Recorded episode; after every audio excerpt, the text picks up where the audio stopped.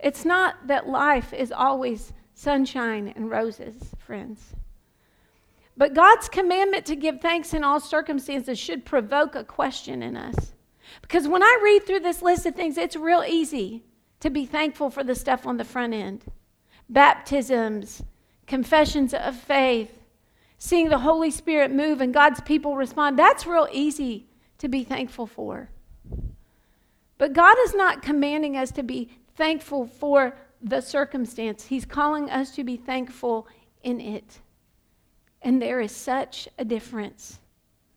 Because in every single moment, in the highs and the deepest, deepest lows, God is still sovereign. He's still on the throne. He's still in control. He is still God, and He is still good. And if our thankfulness is always dependent on what is happening to us, rather than dependent on the one who is with us through it, then we've missed the reason for which we ought to be thankful. Because we can trust God's faithfulness. It's not just a lyric to a song, it's a confession of faith that is true. God's faithfulness is great. He has yet to break a promise that He has made, and He has no intention to begin right now. God is faithful. He is so faithful we can't fathom how faithful He is. And His word promises that He's faithful to us even when we are faithless. So when I had that really bad day, and I'm not really sure that God is all that anymore because He didn't do what I wanted, or He didn't come through the way I asked Him to, or He didn't answer the prayer that I prayed in the way that I begged Him to, God's still faithful. Because God is always at work for the good of His children. God redeems every broken piece of our life. He doesn't just pick up the pieces and say, Oh, let me make something new. He says, While I'm in the process of making you whole, of putting the person that I created in your mother's womb back together the way that I knit you in the beginning, I'm going to take all these broken pieces and I'm going to make something extraordinary out of it. Because God doesn't just redeem you, He redeems all of your brokenness. He redeems all of the heartache. He redeems all of the hurt. He redeems all of the disappointment for something greater. We're not thankful for the thing that happens to us, but oh, we are so thankful for the one who's with it through it. Amen? Amen. Here's the problem. Maybe for some of you who've been here for this series, you feel like, isn't this this choose joy sermon all over again? Aren't you just preaching the same thing you preached like two weeks ago? Aren't you telling me the same thing? And the answer is no. And I want to make it clear why. When tough times come, when bad circumstances happen to us, God says, Consider it pure joy, my brothers, when you endure trials of many kinds. James is writing this letter to the church. Hey, tough times are coming, but consider it all joy. Yeah, right. I don't have time in my day to be happy about this right now. But God didn't ask for our happiness. He asked for us in the middle of difficulty to choose joy. And choosing joy was always anchored in the hope that was coming. Because James went on to say, when you choose joy in the middle of a difficult circumstance, there's a long-term, there's a long-term gain in this. And that is that you know that God will use this spirit of perseverance while you're pressing through to creating you endurance and character and ultimately hope. And it is the hope of heaven that brings joy to all God's people. So I can endure some stuff that's what Paul says light and momentary here on earth. It's temporary because I'm leaning toward the eternal. So it may get tough here, but my joy is not in what's happening to me, it's where I'm going and who I'll be with when I get there. This stuff is temporary. Our hope is eternal. Giving thanks and choosing joy are two different things. Choosing joy means I'm looking ahead to the hope that is coming and not the hurt that I am feeling. But giving thanks in all circumstances now becomes the outward expression of gratitude for God's goodness. Joy oftentimes happens on the inside. I make a concerted effort to choose that my attitude will be rearranged in the middle of my circumstance. I don't like it. I don't like how hard it is. I don't like what it's doing to the people around me. I don't know how long I'm going to have to be in it, but I choose joy because I know the hope that is coming. But giving thanks now becomes the outward expression of my confidence in the goodness and faithfulness of God to do what He said He would do. Totally different things that we're talking about. Because we can be thankful because we have joy. We can be thankful because God has given us the opportunity to choose the alternative between moping and complaining. Because how far did that ever get you? Right? I don't know anybody that's been successful in overcoming grief because they complained enough. I don't know anybody that's ever overcome a trial because they griped enough. But I know lots of people who have endured through some of the darkest times of their life because they saw a hope ahead of them. And then, because they chose hope, even in the midst of the dark place, started talking about God's faithfulness and giving thanks for who He is and what He has done and what they believe He is going to do.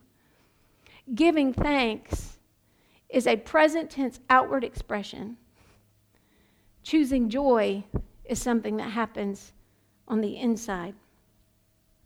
So, somebody tell me how Thanksgiving has now ironically gotten redefined as a season of cultural consumerism. I mean, how long ago did the Black Friday ad start? Like three weeks, right? We were in October and everybody was already giving you the best sale ever 80% off. Never will be better than this, except for Black Friday, but pretend you don't know that, right? Like, it's all about what we can get and not what we give. Oh, we'll talk about all the things we're thankful for. We'll sit at tables with our families and eat hordes of food that people in third world countries will never see in their lifetime. We will waste more in 48 hours than people could consume in a month. It's become what can I get? And if you're not sure that this is true, please just watch the news on Friday. Videos of people getting trampled in stores to get the best deal on something, fighting over products, pulling and shoving, and little kids in the midst of the fray. Every year now, for over a decade, the headline news on Black Friday evening is who got run over at a Walmart or somebody getting trampled in between doors, ambulances lined up outside stores because we have turned a holiday that is supposed to be about expressing gratitude into hoarding greed. And so we wonder why maybe we don't get it. And then, even when real thanksgiving gets expressed, even when really we're in that moment and we recognize all of the blessings that we have, so often Thanksgiving just comes verbally. And you've been taught this since you were little. In fact, I, not throwing anybody under the bus, but I actually saw this happen uh, yet this week where somebody did something for someone and a parent leans into the child's ear and says, Now, what do you tell sister so and so, right? What do you say? Thank you, right? You've done it. Somebody taught that to you. It's polite. It's what we do. We express thanks for what we're given. But have you ever been on the end of a forced thank you? You know how much fun that is? Thank you. You know, and then you look at the parent, glare at the child, and go, That's not the way you do that, right? Right? You know what it's like to be on the end of somebody saying thank you because they have to. You know, it's like when a kid says they're sorry they're sorry they got caught, not they're sorry they got in trouble. They're, they're not sorry for what they did, they're sorry they got in trouble for it, right? It's the same deal. When you say thank you because you have to versus thank you because you want to, it loses all its meaning. It loses all its value. Now it's become an obligation. Now it's become the expected reciprocity for what happens, and there's nothing coming out of the heart of who we are. And the problem is that that's translated from the way we do that with people to the way that we do that with God.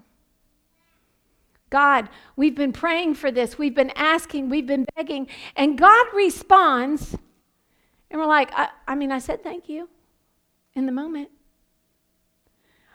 I have a friend who tells a powerful story about how God enabled she and her spouse in the span of 48 hours to raise enough money to adopt a special needs child that they had been praying for for a long time.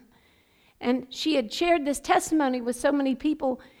And then at a recent point in her life, they were in great need of some financial support for a medical treatment for the child. And she was sharing with someone how concerned she was, how much anxiety and fear. And that person said to her, Weren't you just the person that stood up in church a month ago and testified to the goodness of God and how He provided above and beyond your need because you trusted Him? Did God change or did you? And I fear for us coming up on a week where we just do the thing.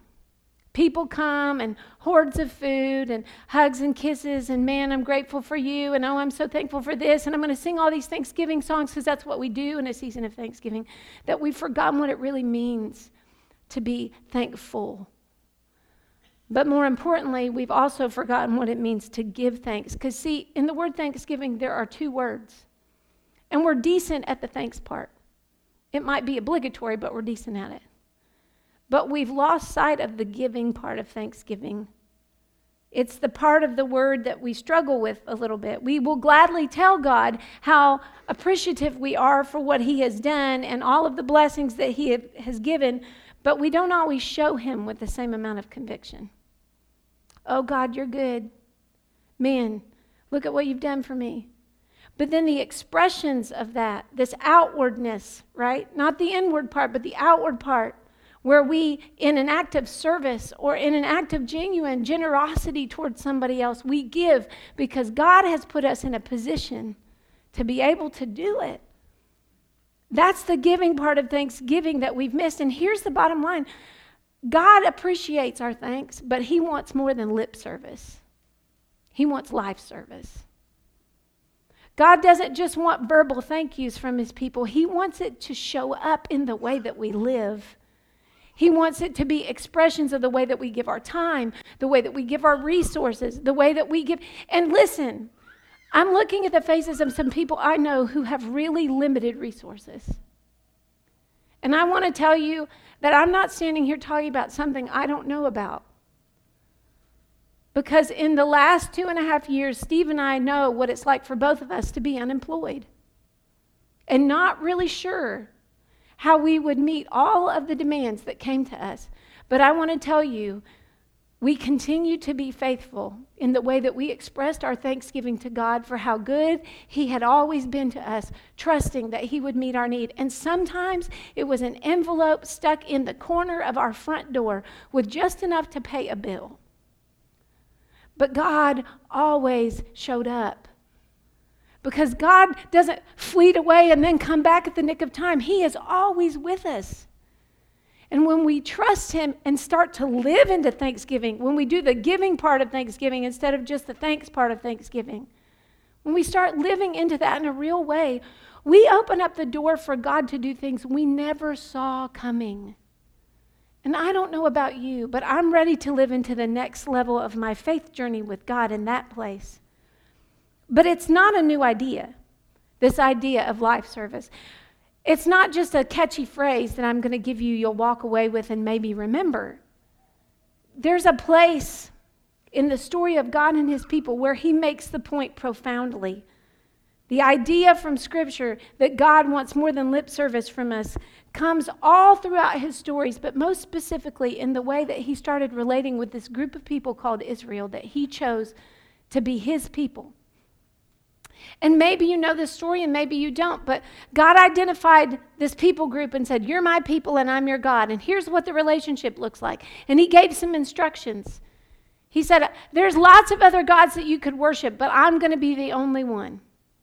And here's what I want to do for you. And here's what I'm asking you to do for me. And so He gave some instructions for life. And maybe if you've been uh, reading a Bible ever, You've started at the beginning and you get to this book called Leviticus and you're like, I'm out. Right? It's like blood and animal sacrifices and like tons of laws and instructions. And you're like, this just got real weird. See you later. Right? But tucked in the middle of all these laws that God is giving to his people, a way to live so differently from the rest of the world. Part of the reason God gave this instruction was because if I was just going to live like somebody else, then why choose this God? I got a hundred other I could choose from. But God said, if you're going to belong to me, this is what it's going to look like. You're going to live a little differently. You're going to respect your neighbor. You're going to value their life. You're going to value all life. You're going to make sure that the poor and needy among you have the things that they need. And when you offend me, when you do something that I've asked you not to do that breaks relationship, I'm going to make a way for us to have restored relationship, which is where all that stuff from Leviticus comes from. Except that tucked in the middle of all these laws about how people could atone for their sin or say they were sorry to God or deal with the guilt that they were feeling for a wrong that they had done. In the middle of all of it, God kind of tucks in this sweet little piece of information that He says, hey, listen, I actually care most about this growing relationship that you and I have. And you're going to see moments in your journey where I am exceedingly good to you, even though you didn't do any of the things we talked about. Because I'm God and I can, and I love you, and I want to. And so God says, hey, in those moments, if you have this recognition that maybe, maybe in this relationship with me, you didn't expect me to do something that I did for you. And what wells up in you besides this awe of, wow, I didn't know God would do anything like that for me. If what wells up in you is this, I just want to say thank you and I don't know how. God made a way. And he called it a peace offering. Now, if you were with us last week, we learned that peace, the word in Hebrew is shalom. And God promises us that when he gives peace, he gives it perfectly. He gives shalom, shalom. It's, it's double peace, it's perfect. But God says if there's a moment in your life, if there's a moment where I have shown up and you want to try to say thank you to the God of heaven, who, by the way, owns a cattle on a thousand hills, so what are you going to give God, right? You, you struggle to find the perfect Christmas gift for somebody who has everything. What do you do for God? God says, listen, there, there's a way that you can respond to my goodness. There's a way that you can give thanks to me that honors me. And this is what he said I want you to bring a peace offering. It's just your expression of thankfulness to the Lord for who he is and what he's done. And here's the beautiful thing with every other offering in Scripture, it had to be specific for sin, for the atoning of sin and guilt, it had to be a lamb, a perfect lamb from the flock. For the peace offering, it was whatever you had to bring. So even if you had limited income, even if all you had was a dove to bring, you could bring a dove. You could bake some bread. You could bring whatever you had because it was just an expression of thanksgiving to God for how good He had been. And scripture in Leviticus says that there were three kinds of peace offerings that you could bring you could bring a free will offering, which was basically a, an offering that says, God, I am so grateful for your generosity. Like you showed up in a big way for us this year. The weather was terrible. Our crop yield was bad. I'm not even sure we were going to be able to make all the payments we needed to make. And somehow, somehow, Lord, you provided for us. Then there was another kind of offering that, that God's people could bring. It was called a vow offering. And it was an offering that was brought in fulfillment of a promise. And you all know about these kind of offerings, okay? Or at least the kind of promises where you promise God something if He will do something for you. You know those kind of prayers? Oh God, if you'll just deliver me from this, I promise I'll come to church all next year, right? Or some such promise. Well, there was an opportunity when God had come through on a promise, or God had come through on a, a, a vow that you had made that in addition to maintaining the promise that you'd made to God, you could come and say, Look, besides the fact that I made you a promise, and it, maybe it was a little ridiculous because I was overreacting to my circumstance, I'm going to do what I said I was going to do. But I just want to honor you. I don't want to do this thing out of obligation because it's an A for B. Like you did this for me, so I'm going to do this thing for you. I actually want to come before you and tell you, you are too good for me. You, you aren't just good to me, you are too good for me. I do not deserve how good you are to me. So, a free will offering, a vow offering, and there was one other, and it was called a thanksgiving offering, and it was specifically given when God delivered or provided in a time of need. When Israel was out in the middle of battle and they were under attack and they were outnumbered and they weren't going to make it. And God miraculously intervenes, and suddenly the tiny little army overtakes the giant horde. When tiny little David, with stones in his sling, knocks down the big old giant Goliath. Friends, that's deliverance from God. Because there is no math that says a little man beats a big man in a fight, ever. There's no math that says that that's going to work out. The hand of God directing that one small stone to the center of the forehead of a nine foot giant that causes him to fall to the ground and die. That's the intervention of God. And let me tell you, David was not short on Thanksgiving when that happened because he knew it had nothing to do with him. He prayed before he went into battle and he prayed when he came out of battle, and he knew that the battle belonged to the Lord. Free will, vow, thank offerings. Can I tell you what a peace offering was not? When you have a fight with your wife and then you go buy some flowers to kind of smooth things over, that is not a peace offering. That's a that's a let me pacify or placate you because I screwed up real bad. And by the way, it goes both ways. Sometimes ladies have to do that for gentlemen too. In my case, it just looks a little more like food than flowers, right? So we have developed this idea that a peace offering is something that comes and, well, can I just make things okay between us? Like, would you just take this cake and pretend that we never had that fight? You know, I baked you a plate of cookies so that you'll forget we ever had an argument right? That's not what these offerings are about. These offerings, tucked in the middle of all of this sacrifice language in Leviticus, God opens a window and says, Hey, listen, in a moment in your life where you've discovered that I'm as good as I said I was, and the, the thing that wells up in you is gratitude, here's a way that you can express that to me. And there are countless stories then all through Scripture about how this happens. Hannah, the story of Hannah in 1 Samuel, who makes a vow offering to the Lord. If you will give me a child in this barren womb, I will give him back to you for a life of service. She makes a vow. And God miraculously intervenes and makes a barren womb full with child. But when Hannah comes back to the temple to bring Samuel with her after he's been weaned, to leave him there with the priest for a life of service. Do you know that Hannah also brought something else? It wasn't a one for one.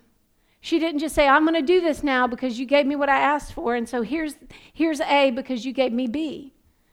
She comes with another offering because she just wants to say, God, you're so good to give me the gift of being able to be a mother. It's all I really ever wanted. And I can gladly give my son into your service, but I also just want to tell you thank you. I'm just not keeping my end of the bargain. I want to do something more. Or a couple weeks ago, when we talked about the widow who came to the temple to put in her two lepta, after a rich man had come and just put in a small portion of what he had, and here comes this widow, and it's all she's got. And two lepta, friends, wasn't even worth what a penny is to us today. It was basically nothing, but it's all she had. And she came with an expression of thanksgiving. It was an act of worship for her. And Jesus calls his disciples and he says, You see what's going on over here? You need to know that that's what blesses the Father. When people come out of genuine expressions of thanksgiving and say, God, it's all I have. And I know it's not what he just put in, but I just want to say thank you. I want to say thank you for how good you've been to me and for the fact that I even have two lepta in my hand to put in this offering. God, you're good. And so here is what I have to give to you. But perhaps my favorite, my favorite offering story comes from the Gospel of Luke. And I want to share it with you this morning so that you can understand the heart of God who loves when his people are thankful. From Luke chapter 7, the author writes One of the men of the Pharisees had asked Jesus to have dinner with him. So Jesus went to his home and sat down to eat. And a certain immoral woman from that city had heard he was eating there, and so she brought a beautiful alabaster jar filled with expensive perfume, and then she knelt behind Jesus at his feet, weeping. Her tears fell on his feet, and she wiped them off with her hair, and she kept kissing his feet and, and putting perfume on them. And when the Pharisee who had invited him saw this, he said to himself, If this man were a prophet, he would know what kind of woman is touching him. She's a sinner. And Jesus, catch this, Jesus answered his thoughts. Can we just put a pin in it for a minute and go, if you don't think that God knows what's going on in your thought life, you better think again. The man didn't say a word. He thought to himself, well, if he was really a prophet, he'd know who was touching him. This is not okay. And Jesus then answered his thoughts and said to him, Simon, I have something to say to you. Well, go ahead, teacher, Simon replied. And Jesus told him this story. A man loaned money to two people 500 pieces of silver to one and 50 pieces to the other. But neither of them could afford to repay him.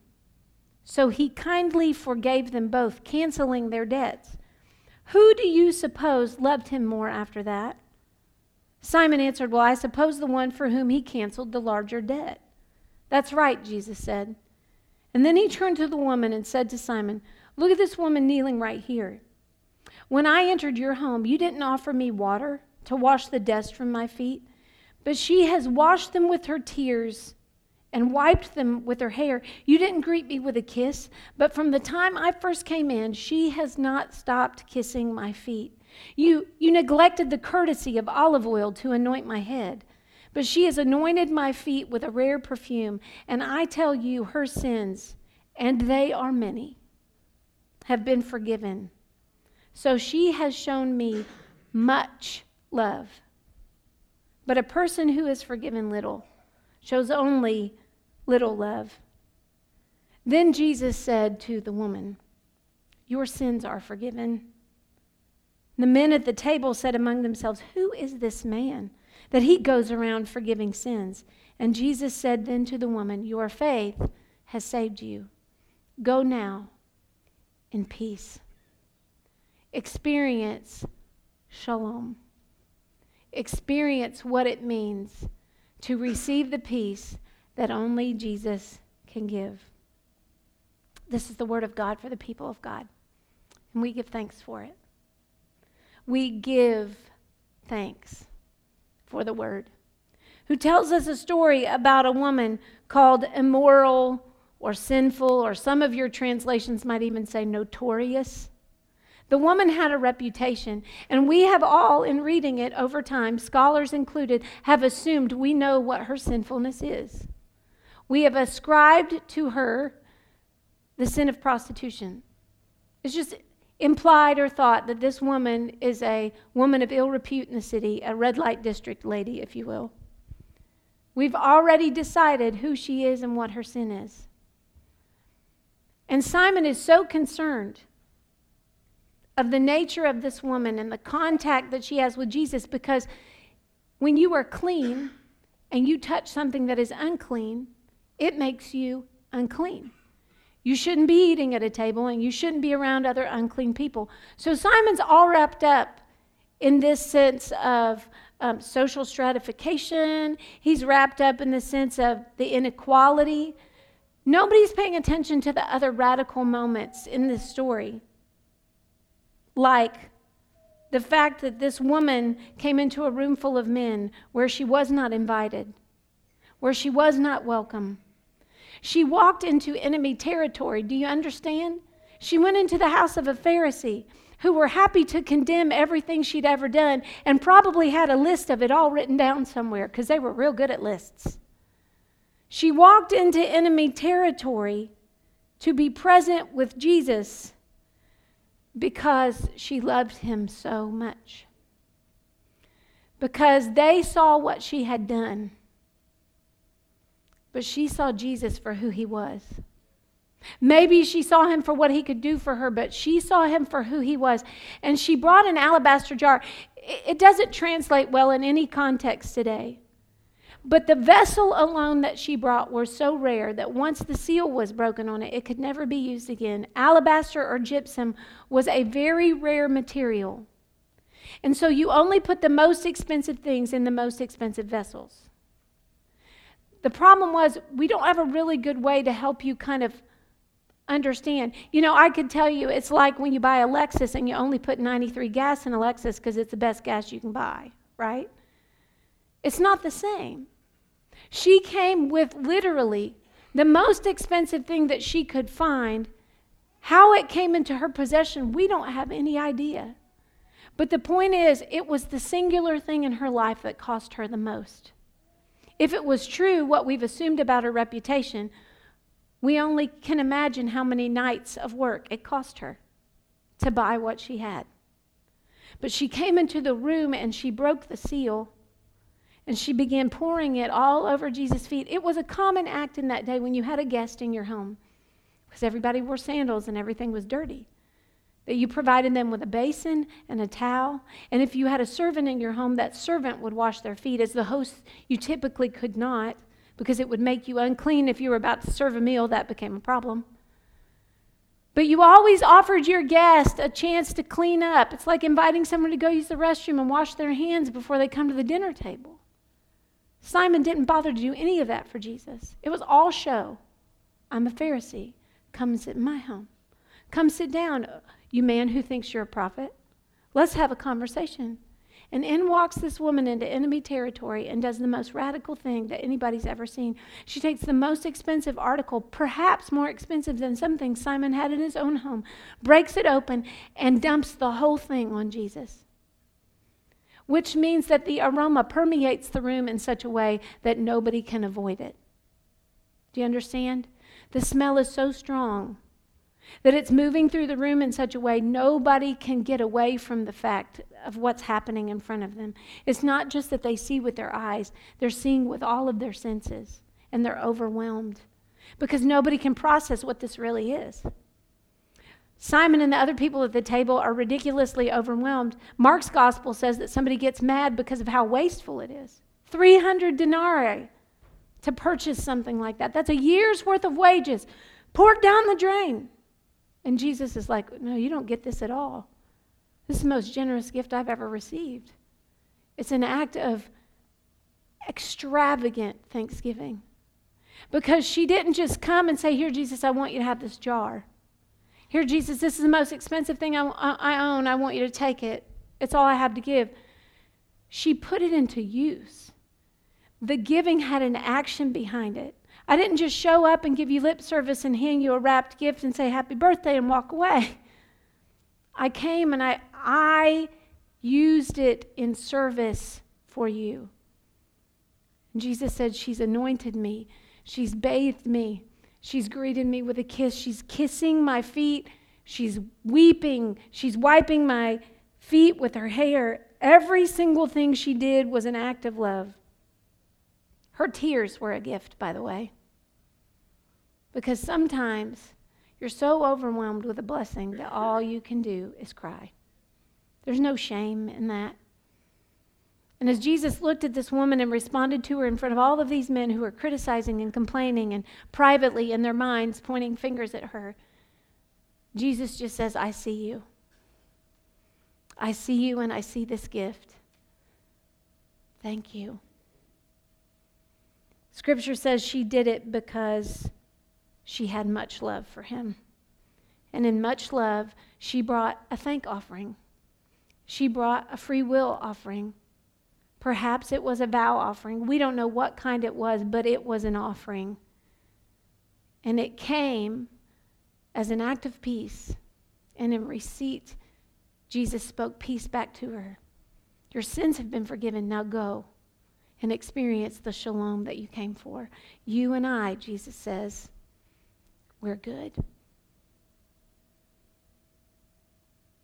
Love was her motivation. And God desires that we, in our love for Him, when we are so overwhelmed by His love, and words are sometimes not enough, that we show Him our love. We bring Him something and we use it in service to Him. And maybe that's a talent that you have. Or maybe God's been abundantly generous to you this year and you want to return that as a gift to Him. But weren't we all once immoral people? Before we knew Jesus, weren't we all notorious? Didn't we all have reputations? Weren't we all sinful? Wasn't there something present in you that you were ashamed about and Jesus came and took away the shame? What has been your response to God's forgiveness of your sin? I'm not just talking about all the other blessings that come when you're in relationship. I mean just the gift of salvation alone, where God says all that stuff about your past, I've wiped that slate clean with the blood of Jesus, and you get to start over brand new. The old is gone, the new has come. Here you are. Are you thankful? And if you are, what did that look like? Or have you even shown him how thankful you are? Was it just the next box on the checklist to check off in this whole God and Jesus thing? Have you praised him? Have you returned with some extravagant act something to him that says, I can't pay you back, but I wish I could? This woman came, and what she gave was thanks. She gave thanks with the most precious thing that she had, and what it made her was full. What it made her was full. I have come that you may have life, life to the full, that Jesus said. And in that moment, when she left that room with the peace of God and the forgiveness of her sins spoken over her, she left more full and richer than she came. She had more when she left than when she came. And I don't know about you, but I don't ever want to come into the presence of God and feel like I'm leaving with less than I came with. And God has promised you can always leave with more. Our words matter to God, but so does our giving. And God wants us to be thanksgiving kind of people. So I'm going to tell you what that application really looks like. And then I'm going to extend an invitation to you as we wrap up this morning. You've heard me talk about for a couple weeks this idea of a thank offering. It's something that's been a part of our worship life for the last six or seven years in the fellowships that we've been a part of. One specific Sunday, when the leadership of the church says, you know what, God has been good to us. Maybe we're not making budget, maybe we are. Maybe we've experienced some loss, maybe we've had damage to a building. Maybe we've seen tons of people come into the church. Whether or not it's been a high or a low. We designate a day where we say, God is good to me every day. My attitude about my circumstance is not going to impact the goodness of God. God is good because God is God. So today, there's going to be a day in the life of our fellowships where we've just said, hey, listen, today's thank offering day. Some people brought jars of peanut butter. No kidding. One church that we served at had a food pantry, and some people brought massive jars of peanut butter because they knew every weekend people showed up and needed peanut butter. And because God had consistently provided food on their table for a year, somebody brought peanut butter. And one year, a family had lost just about everything. And so they brought coats and blankets because, in the midst of losing everything, God had still been there covering. And it became a physical representation because you know what? It's what they had. In thank offerings, God didn't say, You have to bring me a lamb, or you have to bring a goat, or you have to bring a bull. He said, You just bring whatever you have because it's your expression to me of how thankful you are. I can't tell you what to bring to me when you say thank you. That's up to you because it's your act of generosity toward God because of his goodness to you. So, this thank offering that we're going to have next week is just an opportunity for you in whatever way to say, God has been good so good to me. And even though I've been through some ups and downs, I have seen God's goodness play out in my life over and over and over again. And maybe this is the leanest season we've ever been in. But I'm still going to give thanks to God because I trust Him, because He's faithful, because He's not yet broken a promise. And I believe He will come through for us. I don't know what that will look like for you. There was no agenda when God laid it on my heart for us to have a thank offering, except for us to really experience what it's like to give thanks. Not just lip service, but life service, that we might bring something. And so maybe for you, maybe for you, that's an above and beyond financial gift because God's just put you in a position where you can do that. But I want to tell you what that's going to look like. Next Sunday, we're going to have a very special time at the end of service. It's not a time where we bring regular gifts or, or our tithe to the Lord. It's a special time at the end of service where we have the opportunity to say, Because God, you have been good, here's what I have to offer. It's not much, but you know it means a lot to me, and I want it to mean a lot to you. Remember, that idea comes from Scripture. Paul was telling the church at Corinth, you must each decide in your heart how much to give, and don't give reluctantly or in response to pressure because God wants a person that gives cheerfully. Don't come with a thank offering out of obligation. You're worried about people around here looking at you. Well, she didn't give up. She didn't give anything. I didn't see her do anything. I'm not interested about us staring at other people in the room. I'm interested about what it's like for you to live a thankful life before the Lord and to say to him, You are good. And to say to him this, by this act, I trust you because I don't have this to give, but I'm giving it anyway, because I believe that you will always provide for my needs. And so I look at this and I think I need it, but I feel the pull of your spirit to say, I need to let that go because you're going to replace it with not only that, but maybe something else. I'm going to trust you for it. I can't see it. I'd like to tell you exactly what I'd like in return. But instead, I'm just going to trust you for it. God knows your heart, He knows your means, He knows your needs, He knows all of it. And His call to us is to just live thankful and then watch Him work. Don't focus on what you don't have, but focus on who you do have. I'm going to say it again. Don't focus on what you don't have, focus on who you do have. Because the God of heaven is very present with you even right now. And if He has come that you might live life to the full, the expression of that fullness should be flowing out of us all the time. But just so that you know that this isn't really about next week at all. You know, next week is seven days away, but between now and next week, there are all of these days of the week where we can give thanks. All of these days this week where we could actually do something to show up and say, God, I have the gift of time. And so I'm going to show up on Tuesday for an hour and a half, and I'm going to help put food and turkeys in baskets for people in Wabash County who aren't going to have a Thanksgiving meal unless they come to First Baptist Church on Tuesday and get one. Right? Or maybe you have the gift of time and you show up on Sundays once a month to help bag for Brown Bag Buddies to make sure that little kids go home on the weekends with food to eat because their free breakfasts and free lunches at school aren't coming for the next two days.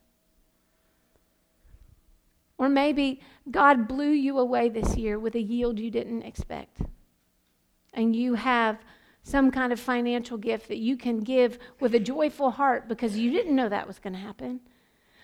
Or maybe next week you walk out to the ministry fair and you say, "Look, I want to serve and I don't I don't know where and I don't know how, but I know that God has given me a love for people. So maybe I could be a door greeter. Or, or, or God has given me the gift of hospitality, so maybe I could help in the kitchen. Or God has given me a love for kids, so maybe I could work a week in the nursery. This is not a financial pitch. This is not a manipulative statement for you to respond to some creative sermon. This is an invitation from God to experience what it means to live life to the full. And people who have full lives are brimming over because of it. People who experience God as wonderful and who are joyful in their attitude, who have the peace of God and are peaceful and rely on the goodness of God because He is plentiful. Those people who are that kind of full they're not just to the rim, they're overflowing with the goodness of God. And people whose people for whom the goodness of God spills out, that kind of leaks out into the lives of other people. Being thankful is a visible expression of our gratitude for the goodness of God in our life. And so today, as the worship team comes to close, I want to invite you just for a minute. In the last year, to just pause and consider a moment where you saw God show up for you. Maybe it was while you were in recovery for a surgery and it took less time than you thought or or maybe you thought you were going to have to have surgery and then you didn't or or maybe you paid a bill that you didn't know how you were going to pay. Or at the end of the month there was more food in the cabinets than you thought you would have left over. Or maybe somebody blessed you and paid for your meal and you didn't know who they were or maybe somebody put you in a position to be generous in a moment when you really didn't have generosity to express I want to tell you, friends, if you if you think, and not all that hard, you can find a moment in your life this year where God has been unreasonably generous with you. And I just want you to hold that thought for a minute. And know that the God of heaven didn't just do that for you. He has done that for every single one of us. Over and over and over and over again. And it's so easy to just say, oh, thanks, God. That was nice. But what will show the world that God is who we say He is and He does the things that we say He does is if we begin to allow those expressions of generosity to flow out of us and that the gratitude that we express to God isn't just lip service, it's life service where we start living those things out. I don't want to just talk the talk, I want to walk it.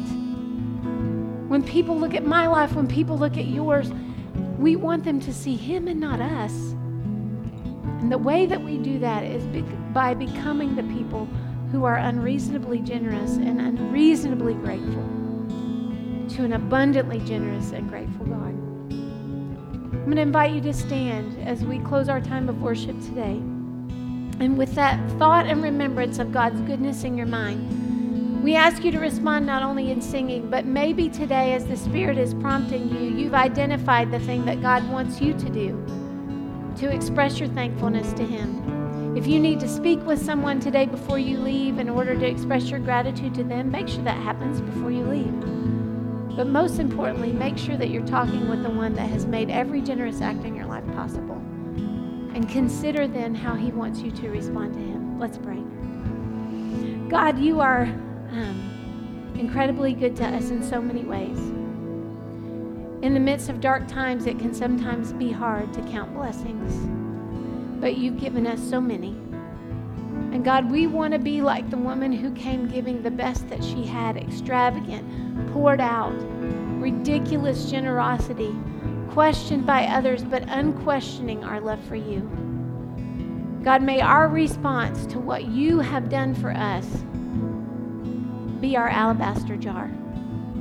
And may we bring it without hesitation in order to bless your name. In Jesus' name we pray. Amen. Consider what it would be like if Jesus came to Mount Carmel. Sometime this week he was sitting at somebody's table. And you had the ability to bust in on the dinner party and say, Look what I brought you. Not because you were showing off to anybody else, but because you knew he was in town for just a brief moment. And there was no way he was going to leave until you said, You've been so good to me. Sorry to interrupt your dinner. Jesus is here. And I need to tell him, Thank you. Friends, Jesus is at your table every day. You don't have to go to somebody else's house to find him because he's right here, right now. What kind of life will you live? Hoarding all the blessings, hanging on to them, thinking that there won't be any more? Or living open handed and demonstrating thanksgiving by the way you live your life because you know that He will continue to pour out His goodness to you? Please don't let a moment pass by when Jesus is at your table and you don't say thank you. It's not just a blessing we pray over the food, even though we call it giving thanks when we pray. It's the way we live. So go now into this city, into your sphere of influence, wherever you are. And be a people this week of thanksgiving. Find a way, not to just say it with your mouth, but to live it out with your life. And then just watch and see. If you don't experience a greater blessing, by giving thanks to the one who has blessed you in abundance. You are so loved. Happy Thanksgiving. Now go be a Thanksgiving people in the world. Amen.